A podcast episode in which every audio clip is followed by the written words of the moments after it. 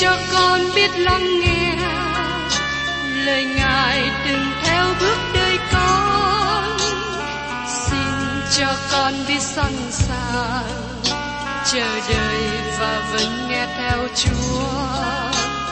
Xin cho con biết sẵn sàng thực hành lời chúa đã truyền ban Hân hoan chào mừng quý vị đón nghe chương trình Tìm hiểu Thánh Kinh. Đây là một chương trình học kinh thánh liên tục và hệ thống trong thời gian 5 năm. Chúng ta sẽ lần lượt khảo sát từ sáng thế ký cho đến khải huyền. Mục sư tiến sĩ McGee là người được Chúa dùng để sáng lập và thực hiện chương trình này. Ông tin rằng lời của Đức Chúa Trời có khả năng đáp ứng mọi nhu cầu cho tất cả mọi người trên thế giới, không phân biệt chủng tộc, văn hóa, trình độ tuổi tác hay phái tính. Ước mong quý vị theo dõi liên tục và giới thiệu cho thân nhân bạn hữu cùng đón nghe. Kính chào quý vị và các bạn. Hôm nay chúng ta cùng tìm hiểu tiếp đến Thi Thiên 42. Trong Thi Thiên này trình bày sự đau khổ tương lai của những người tin kính còn sót lại của dân Israel trong thời kỳ đại nạn. Khi dân Israel ở trong xứ Ai Cập, Đức Chúa Trời đã cứu họ lần thứ nhất bởi quyết. Quyết được bôi trên mài cửa của lễ vượt qua, trên cột nhà phía trước của những người nào tin cậy nơi Ngài. Trong đêm đó, thiên sứ quỷ Việt đi qua nhà nào có quyết chiên con bôi trên cửa phía trước và không có sự chết. Sự cứu chuộc này được gọi là sự cứu chuộc bởi quyết. Điều này được ghi lại trong sách Xuất Ai Cập ký đoạn 12. Giai đoạn thứ nhì của sự cứu chuộc là ở biển đỏ, và đó là sự cứu chuộc bởi quyền năng. Thi thiên này do con cháu cô rê soạn dùng để dạy dỗ, để giúp cho sự hiểu biết thêm. Các bạn có thể nhớ Cô-rê đã khởi xướng một cuộc phản loạn trong thời gian dân Israel lưu lạc trong đồng vắng. Đức Chúa Trời đã giết ông khi phản nghịch chống lại quyền lãnh đạo của Môi-se và A-rôn. Nhưng con cháu của Cô-rê được tha chết. Đức Chúa Trời đã nói rõ là con cháu của Cô-rê không chết trong sự đón phạt và được tiếp tục phụng sự trước mặt Đức Chúa Trời. Trong sách Dân số ký đoạn 26, câu 9 câu 11 ghi lại như sau. Các con trai của Eliab và Nemuel, Dathan và Abiram, ấy là Dathan và Abiram này, trưởng của hội chúng giấy loạn cùng Môi-se và aaron tại phe đảng Kore. Khi họ giấy loạn cùng Đức Sô Va, ấy là khi đất hả miệng ra nuốt hai người và Kore cùng những kẻ đã hiệp đảng chết luôn. Lúc lửa thiêu nuốt hai trăm rưỡi người, họ làm gương như vậy, nhưng các con trai Kore không chết. Chúng ta thấy rằng, con cháu Kore là những người còn sống sót được Chúa cho sự sống để tiếp tục hầu việc Ngài. Họ đã viết một số thi thiên rất hay trong phân đoạn sức Egypto ký này. Theo một phương diện tiên tri, thi thiên này cho chúng ta một hình ảnh về thời kỳ đại nạn. Mời các bạn cùng xem trong sách thi thiên đoạn 42, câu 1 đến câu 2. Đức Chúa Trời ơi, linh hồn tôi mơ ước Chúa như con nai cái thèm khát khe nước. Linh hồn tôi khao khát Đức Chúa Trời là Đức Chúa Trời hằng sống, tôi sẽ đến ra mắt Đức Chúa Trời chừng nào? Thưa các bạn, thay vì đề cập lại chuyện Ai Cập, tôi muốn áp dụng điều này cho tương lai. Bởi vì sẽ có một thời kỳ dân Israel sẽ bị đẩy ra khỏi xứ một lần nữa. Có một số nhà giải kinh tốt tin rằng số người Do Thái hiệp nhau hiện nay trong xứ có thể bị tản lạc một lần nữa. Họ có thể bị đẩy ra khỏi xứ.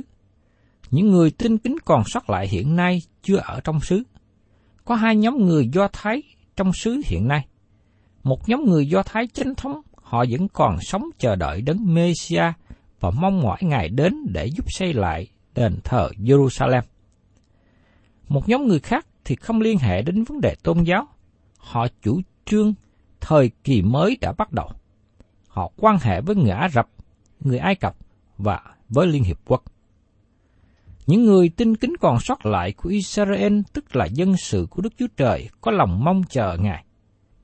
Cũng như dân sự của Đức Chúa Trời trong mọi thời đại. Họ là hình ảnh của David. Tôi nghĩ rằng David dễ dàng để nói những điều này khi đang trốn trong hang và nhìn về phía thung lũng. Ông có thể nghe người đi săn và tiếng chó sủa. Những người theo David canh gác cẩn thận đề phòng. Có một dòng suối gần miệng hang. Có một con nai nhỏ cúi xuống uống nước, hút một hơi dài. Nó chờ đợi một lúc yên lặng và cúi xuống uống thêm một lần nữa. Vì thế tác giả thi thiên có thể nói rằng, Đức Chúa Trời ơi, linh hồn tôi mơ ước Chúa như con nai cái thèm khát khe nước. Đây có phải là cách mà các bạn cảm nghĩ về Đức Chúa Trời không? Có một số người tuyên bố rằng, nếu các bạn giữ được 10 điều răn, các bạn có thể làm vui lòng Đức Chúa Trời. Nhưng thưa các bạn, con người làm mất lòng Đức Chúa Trời. Con người cần nhiều việc hơn là giữ 10 điều răn. 10 điều răn chỉ cho chúng ta biết rằng chúng ta là tội nhân. Chúng ta ở trong sự chống nghịch với Đức Chúa Trời. Chúng ta không có mong ước hay khả năng để hầu việc Ngài. Vì thế, chúng ta cần phải được sanh lại. Chúng ta cần được đem vào trong gia đình của Đức Chúa Trời và đến một nơi mà các bạn có thể nói từ tấm lòng của mình. Đức Chúa Trời ơi, linh hồn tôi mơ ước Chúa như con nai cái thèm khát khe nước. Điều này sẽ có ý nghĩa đặc biệt cho những dân Israel còn sót lại. Nhưng hiện nay, nó cũng có ý nghĩa tốt cho nhiều con cái của Đức Chúa Trời. Và trong Thi Thiên đoạn 42 câu 3, Đang khi người ta hằng hỏi tôi, Đức Chúa Trời ngươi đâu? Thì nước mắt tôi làm đồ ăn tôi ngày và đêm. Trước đây có nhiều sự than khóc trong các lò gạch ở Ai Cập, và cũng có sự than khóc trong tương lai. Đây cũng là sự nhục mạ trong thời kỳ đại nạn. Người ta hỏi, Đức Chúa Trời các bạn ở đâu? Khi nào đấng Messi sẽ đến? Xin các bạn hãy chuẩn bị tinh thần và giữ mình trước những lời giảm pha của những người không tin chống nghịch Đức Chúa Trời. Và trong sách Thi Thiên đoạn 42, câu 4 câu 5 nói tiếp. Xưa tôi đi cùng đoàn chúng, dẫn họ đến nhà Đức Chúa Trời có tiếng reo mừng và khen ngợi. Một đoàn đông giữ lễ, rồi tôi nhớ lại điều ấy và lòng buồn thảm. Hỏi linh hồn ta, vì sao ngươi sờn ngã và bồn chồn trong mình ta? Hãy trông cậy nơi Đức Chúa Trời. Ta sẽ còn ngợi khen Ngài nữa, vì nhờ mặt Ngài, bèn được cứu rỗi. Tác giả tự trách mình về sự ngã lòng và khích lệ tính mình trinh cậy vào Đức Chúa Trời nhiều hơn. Có thể hiện nay các bạn không có ở trong tình trạng sa ngã, trong tình trạng ngã lòng. Nhưng tôi xin nhắc nhở trước với các bạn rằng, nếu trong những ngày tới các bạn có rơi vào cảnh ngã lòng, xin các bạn hãy luôn giữ một điều quan trọng là tiếp tục trông cậy vào Đức Chúa Trời. Và trong Thi Thiên đoạn 42, câu 6 đến câu 7. Đức Chúa Trời tôi ơi, linh hồn tôi bị sờn ngã trong mình tôi nên từ xứ Jordan, từ núi Hạt Môn và từ gò Mitsea tôi nhớ đến Chúa. Vực gọi vực, tiếng ao ao của thác nước Chúa, các lượng sóng và nước lớn của Chúa đã ngập tôi. Đó là những lời mà tiên tri Jonah đã dùng trong sự cầu nguyện của ông. Trong Jonah đoạn 2 câu 3, Ngài đã quăng tôi trong vực sâu, nơi đáy biển, và dòng nước lớn bao bọc lấy tôi. Hết thải những sóng lượng và những ba đào của Ngài đều trải qua trên tôi. Chúng ta thấy rằng, Jonah đã đi vào trong chủng bóng chết khi ở trong bụng cá. Trong thời kỳ đại nạn, dân Israel sẽ nghĩ rằng sự chết đang bao phủ họ, nhưng Đức Chúa Trời sẽ giải cứu họ.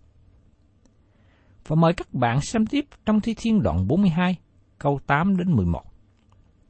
Do vậy, ban ngày Đức Sô Va sẽ sai khiến sự nhân từ của Ngài. Còn ban đêm, bài hát của Ngài ở cùng tôi, tức là bài cầu nguyện cùng Đức Chúa Trời của mạng sống tôi. Tôi sẽ thưa cùng Đức Chúa Trời là hòn đá tôi rằng, cớ sao Chúa quên tôi, nhưng sao tôi phải buồn thảm vì cớ kẻ thù nghịch hà hiếp tôi? Trong khi những cù địch tôi hàng ngày hỏi rằng, Đức Chúa Trời ngươi đâu? Thì chúng nó sỉ nhục tôi khác nào làm gãy các xương cốt tôi. Thỉnh thoảng có khi nào các bạn có cảm xúc như vậy không? Tôi tin rằng có khi chúng ta trải qua sự nản lòng buồn thảm. Nếu các bạn ở trong trường hợp đó, tác giả thi thiên nhắc nhở chúng ta hãy vững tin nơi Chúa và trình dân mọi điều với Ngài qua lời cầu nguyện. Và xin tiếp tục hát ngợi khen Ngài. Như chúng ta đã thấy Phaolô và Sila đã làm, hai người này đã ngợi khen Đức Chúa Trời một cách hết lòng, vui vẻ khi bị ở trong tù. Ở trong sách Công vụ, đoạn 16 của 25. Và trong Thi Thiên, đoạn 42 câu 11. Hỡi linh hồn ta, cớ sao ngươi sờn ngã và bồn chồn trong mình ta? Hãy trông cậy nơi Đức Chúa Trời, ta sẽ còn ngợi khen Ngài nữa. Ngài là sự cứu rỗi của mặt ta và là Đức Chúa Trời ta. Trong giờ phút tuyệt vọng, tác giả hướng về Đức Chúa Trời. Trong giờ phút tuyệt vọng của dân Israel còn sót lại, họ hướng về Đức Chúa Trời. Không có sự cứu giúp từ phía đông, phía tây, phía nam hay phía bắc. Sự cứu rỗi của tôi đến từ Đức Chúa Trời, đấng tạo dựng nên trời và đất. Thưa các bạn, đó là điều mà ngày hôm nay chúng ta cần phải chú ý. Sự cứu rỗi từ Đức Chúa Trời, Ngài sẽ giúp cho chúng ta trượt ra khỏi mọi hoàn cảnh khó khăn đối diện. Và tiếp đến, chúng ta tìm hiểu trong Thi Thiên 43. Thi Thiên 43 kết thúc rất mật thiết với Thi Thiên 42. Những người tin kính còn sót lại kêu cầu Đức Chúa Trời hành động thay cho họ. Mời các bạn xem tiếp trong Thi Thiên 43, câu 1 đến câu 2. Đức Chúa Trời ơi, xin hãy đoán xét tôi và binh vực duyên cớ tôi đối cùng một dân vô đạo. Hãy giải cứu tôi khỏi người dối gạt, chẳng công bình. Vì Đức Chúa Trời ơi, Chúa là sức lực tôi, cớ sao Chúa từ bỏ tôi? Nhưng sao tôi phải ở buồn thảm vì cớ kẻ thù nghịch hạ hiếp tôi? Đây là lời nói của dân Israel còn sót lại. Kẻ địch lại đấng Christ là người nói dối. Hắn làm giao ước với dân sự này và sau đó nửa chừng thì bẻ gãy. Khi điều đó xảy ra, họ kêu lên, hãy giải cứu tôi khỏi người dối gạt chẳng công bình. Tôi không biết các bạn có những lời cầu nguyện như thế hay không? Nhưng quốc gia nào có những người cai trị độc tài thì đất nước ấy sẽ nhiều khốn khổ. Nhưng chúng không muốn những người độc tài cai trị họ. Chúng ta thấy trải qua lịch sử, những người cai trị như thế đưa đất nước vào cảnh khó khăn. Và trong Thi Thiên, đoạn 43 câu 3. Cầu Chúa phát ánh sáng và sự chân thật của Chúa ra. Nó sẽ dẫn tôi, đưa tôi đến núi Thánh là nơi ở của Chúa. Tác giả Thi Thiên cầu nguyện cho điều gì khi nói cầu Chúa phát ánh sáng và sự chân thật của Chúa? Đức Chúa Giêsu đã phán rằng, ta là sự sáng của thế gian, người nào theo ta chẳng đi trong nơi tối tăm, nhưng có ánh sáng của sự sống. Trong văn đoạn 8 câu 12 Và Ngài cũng nói tiếp rằng, ta là đường đi, lẽ thật và sự sống, chẳng bởi ta thì không ai được đến cùng cha. Trong sách văn đoạn 14 câu 6 Những lời nói này của Chúa Giêsu không qua đi với những người nghe Ngài, bởi vì họ biết Ngài là sự sáng, là lẽ thật. Họ cũng biết Ngài là đấng Messi đến giải cứu họ. Tác giả tiếp tục cầu nguyện, nó sẽ dẫn tôi, đưa tôi đến núi Thánh là nơi ở của Chúa. Ngài muốn họ trở về Jerusalem. Ngài muốn có sự thờ phượng trong đền thờ và đem họ trở về cùng Đức Chúa Trời. Và trong Thi Thiên đoạn 43, câu 4 câu 5. Bây giờ tôi sẽ đi đến bàn thờ Đức Chúa Trời, tức đến cùng Đức Chúa Trời là sự rất vui mừng của tôi. Hỡi Chúa là Đức Chúa Trời tôi, tôi sẽ lấy đàn cầm mạng ngợi khen Chúa. Hỡi linh hồn ta, cớ sao ngươi sờn ngã và bồn chồn trong mình ta? Hãy trông đợi nơi Đức Chúa Trời, ta sẽ ngợi khen Ngài nữa. Ngài là sự cứu rỗi mặt ta và là Đức Chúa Trời ta. Lời cầu nguyện của họ sẽ được trả lời và đấng Messia mà họ trông đợi sẽ trở lại. Vào một thời điểm sẽ đến, lời tiên tri của Ezechiel sẽ được ứng nghiệm. Lời đó được chép trong sách Ezechiel đoạn 36, câu 26 đến 28. Ta sẽ ban lòng mới cho các ngươi và đặt thần mới trong các ngươi. Ta sẽ cắt lòng bằng đá khỏi thịt các ngươi và ban cho các ngươi lòng bằng thịt. Ta sẽ đặt thần ta trong các ngươi và khiến các ngươi neo theo luật lệ ta, thì các ngươi sẽ giữ mạng lệnh ta và làm theo. Các ngươi sẽ ở trong đất mà ta đã ban cho tổ phụ các ngươi. Các ngươi sẽ làm dân ta, ta sẽ làm Đức Chúa Trời các ngươi. Thưa các bạn, giờ đây chúng ta đến một thi thiên dạy dỗ nữa. Nó được làm bởi con cháu Kore. Đó là thi thiên 44. Thật khó xác định hoàn cảnh lịch sử của dân Israel thích ứng với lời cầu nguyện này. Nhưng chúng ta biết về sự giải nghĩa tiên tri của nó. Đây là từng trải sau cùng của dân Israel còn sót lại trước khi đấng Messiah trở lại giải cứu họ. Trong Thi Thiên đoạn 41 câu 1 nói tiếp như sau. Hỡi Đức Chúa Trời, lỗ tai chúng tôi có nghe, tổ phụ chúng tôi đã thực lại công việc Chúa đã làm trong đời họ buổi ngày xưa. Quan sát Gideon cũng nói một lời tương tự như vậy trong sách các quan sát đoạn 6 câu 13. Gideon thưa rằng, Ôi Chúa, nếu Đức Sô Va ở cùng chúng tôi, sao các điều này xảy đến cho chúng tôi? Các pháp lạ kia ở đâu mà tổ phụ chúng tôi đã thuộc lại rằng, Đức Sô Va há có đem chúng tôi ra khỏi xứ Egypto sao? Vì bây giờ, Đức Rô Va từ bỏ chúng tôi và phó chúng tôi vào tay dân media. Trong ngày gian trưng, khi Đức Chúa Trời sắp sửa giải cứu họ một lần nữa, dân Israel đề cập đến sự giúp đỡ của Đức giê va trong quá khứ. Đức Chúa Trời đã can thiệp vào lịch sử trước đây. Ngài cũng sẽ làm như vậy hiện nay và sẽ làm trong tương lai nữa.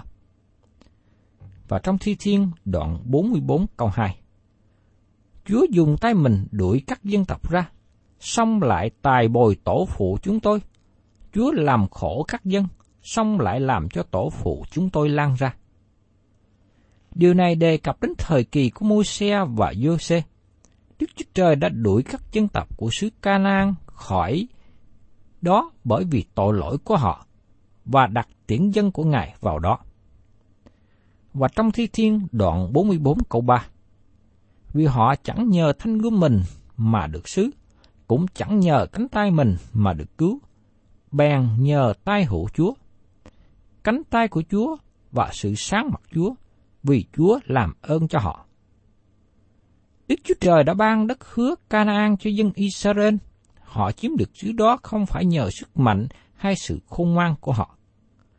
Tương tự như thế, sự cứu rỗi mà chúng ta có ngày nay không phải bởi công sức của chúng ta, bèn là sự ban cho của Đức Chúa Trời, được thực hiện bởi Chúa Cứu Thế Giêsu cách đây hai ngàn năm về trước. Sau đó, chúng ta nghe đến lời cầu nguyện từ nơi đáy lòng. Trong Thi Thiên đoạn 44 câu 4 Hỡi Đức Chúa Trời, Chúa là vua, cầu Chúa ban lệnh giải cứu Gia Cốp. Tôi mong rằng các bạn hiểu Jacob ở đây là đề cập về chính con người của Jacob, và sau đó Jacob trở thành quốc gia Israel. Khi ông kêu lên, hỡi Đức Chúa Trời, Chúa là vua tôi. Ông đang nói về vua của Israel. Chúa Giêsu là vua của Israel và Ngài sẽ trở lại để giải cứu dân sự của Ngài khỏi sự khốn khổ. Dĩ nhiên, điều này cũng sẽ có một ứng dụng cho chúng ta. Nhưng chúng ta cần gìn giữ thi thiên này đúng trong bối cảnh của nó, để thấy rằng thi thiên này có nhiều ý nghĩa cho chúng ta nữa. Và trong thi thiên đoạn 40, câu 5 đến câu 6. Nhờ Chúa, chúng tôi sẽ xô đẩy kẻ thù nghịch chúng tôi. Nhân danh Chúa, chúng tôi dài đạp những kẻ giấy nghịch cùng chúng tôi. Vì tôi chẳng nhờ cậy cung tôi, thanh gươm tôi cũng sẽ chẳng cứu tôi đâu. Thưa các bạn, trong thời kỳ đại nạn, những người tinh kính còn sót lại sẽ cầu nguyện cho việc trả thù. Họ sẽ ở dưới luật pháp và họ có quyền làm điều đó. Ngày nay chúng ta cầu nguyện cho những người gây khó khăn chúng ta. Chúng ta cũng được nói rằng cũng hãy yêu kẻ thù nghịch nữa. Đó là một việc rất khó để làm. Nhưng chúng ta cần trao kẻ thù nghịch mình trong tay Chúa. Chúng ta không được trả thù, bởi vì Chúa đã dạy. Ở trong sách Roma đoạn 12 câu 19, Hỏi kẻ rất yêu dấu của tôi ơi, chính mình chớ trả thù ai, nhưng hãy nhường cho cơn thạnh nộ của Đức Chúa Trời. Vì có lời Chúa chấp rằng sự trả thù thuộc về ta, ta sẽ báo ứng. Ngày nay, chúng ta nên giao một số người cho Chúa, để Ngài đối ứng với họ cách thích đáng. Tôi không có ý nói về những người gây cho các bạn sự đau buồn, nhưng tôi muốn nói đến những người ngăn cản việc rao giảng lời của Đức Chúa Trời cho nhiều người chưa biết. Dân Israel ở trong sự khốn khó, kẻ thù nghịch đang dài đạp họ. Đó là cái sừng nhỏ mà tiên tri Daniel đã đề cập. Trong sách Daniel đoạn 7 câu 25. Vua đó sẽ nói những lời phạm đến đấng rất cao, làm hao mòn các thánh của đấng rất cao, và định ý đổi những thời kỳ và luật pháp. Các thánh sẽ bị phó trong tay người cho đến một kỳ, những kỳ và nửa kỳ. Kẻ chống nghịch Đấng Christ tạo chiến tranh và chống nghịch với những thánh đồ của người Do Thái và thắng họ. Họ được cảnh giác là không chống trả lại. Họ từ chối dấu hiệu con thú và họ bị giết rất nhiều. Trong nỗi khốn khổ đó, họ kêu cầu cùng Đức Chúa Trời. Tôi nghĩ rằng đó là thời điểm đen tối nhất trong lịch sử của thế giới. Và trong Thi Thiên đoạn 44, câu 7 đến câu 8. Nhưng Chúa đã cứu chúng tôi khỏi cù địch chúng tôi, làm bỉ mặt những kẻ ghen ghét chúng tôi. Hằng ngày chúng tôi đã khoe mình về Đức Chúa Trời, lại sẽ cảm tạ danh Đức Chúa Trời đời đời. Tác giả đã nêu lên lời cảm tạ Đức Chúa Trời vì Ngài đã cứu họ khỏi tay kẻ thù địch. Trong cuối câu 8 này, chúng ta lại thấy chữ Sela một lần nữa. Mỗi lần chúng ta thấy chữ này, xin chúng ta hãy dừng lại, nhìn xem và lắng nghe. Các bạn có thấy rằng khi chúng ta để Đức Chúa Trời hành động đối đầu cùng cả thù nghịch thì tốt hơn chính chúng ta làm hay không? Tôi mong rằng các bạn tiếp tục hết lòng nương cậy vào Đức Chúa Trời, dầu rằng kẻ thù nghịch đang gây khốn khó cho chính mình. Thưa các bạn, tôi xin tạm dừng chương trình tìm hiểu Thánh Kinh tại đây. Và trong chương trình kỳ sau, chúng ta sẽ tiếp tục phần còn lại của Thi Thiên 44.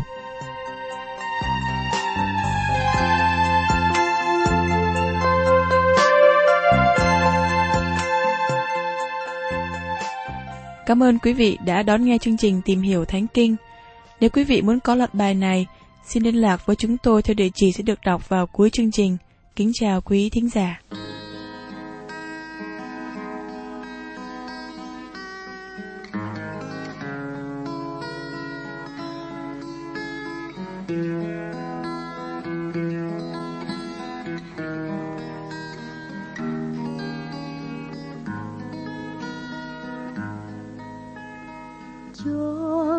Gọi tên ngài. Trong tia nắng ban mai em đêm cho con gọi tên ngài. Trên khu phố ban trưa người thừa cho con gọi tên ngài. Bên sông vắng như sơn ban chiều cho con gọi tên ngài. Trong đêm vắng giấc mơ em đêm. Giêsu nhân từ, con ghi nhớ mãi ân tình này. Khi nghèo có hai ngày sương vui. Ôi giêsu nhân từ, trong đêm vắng tết mơ dịu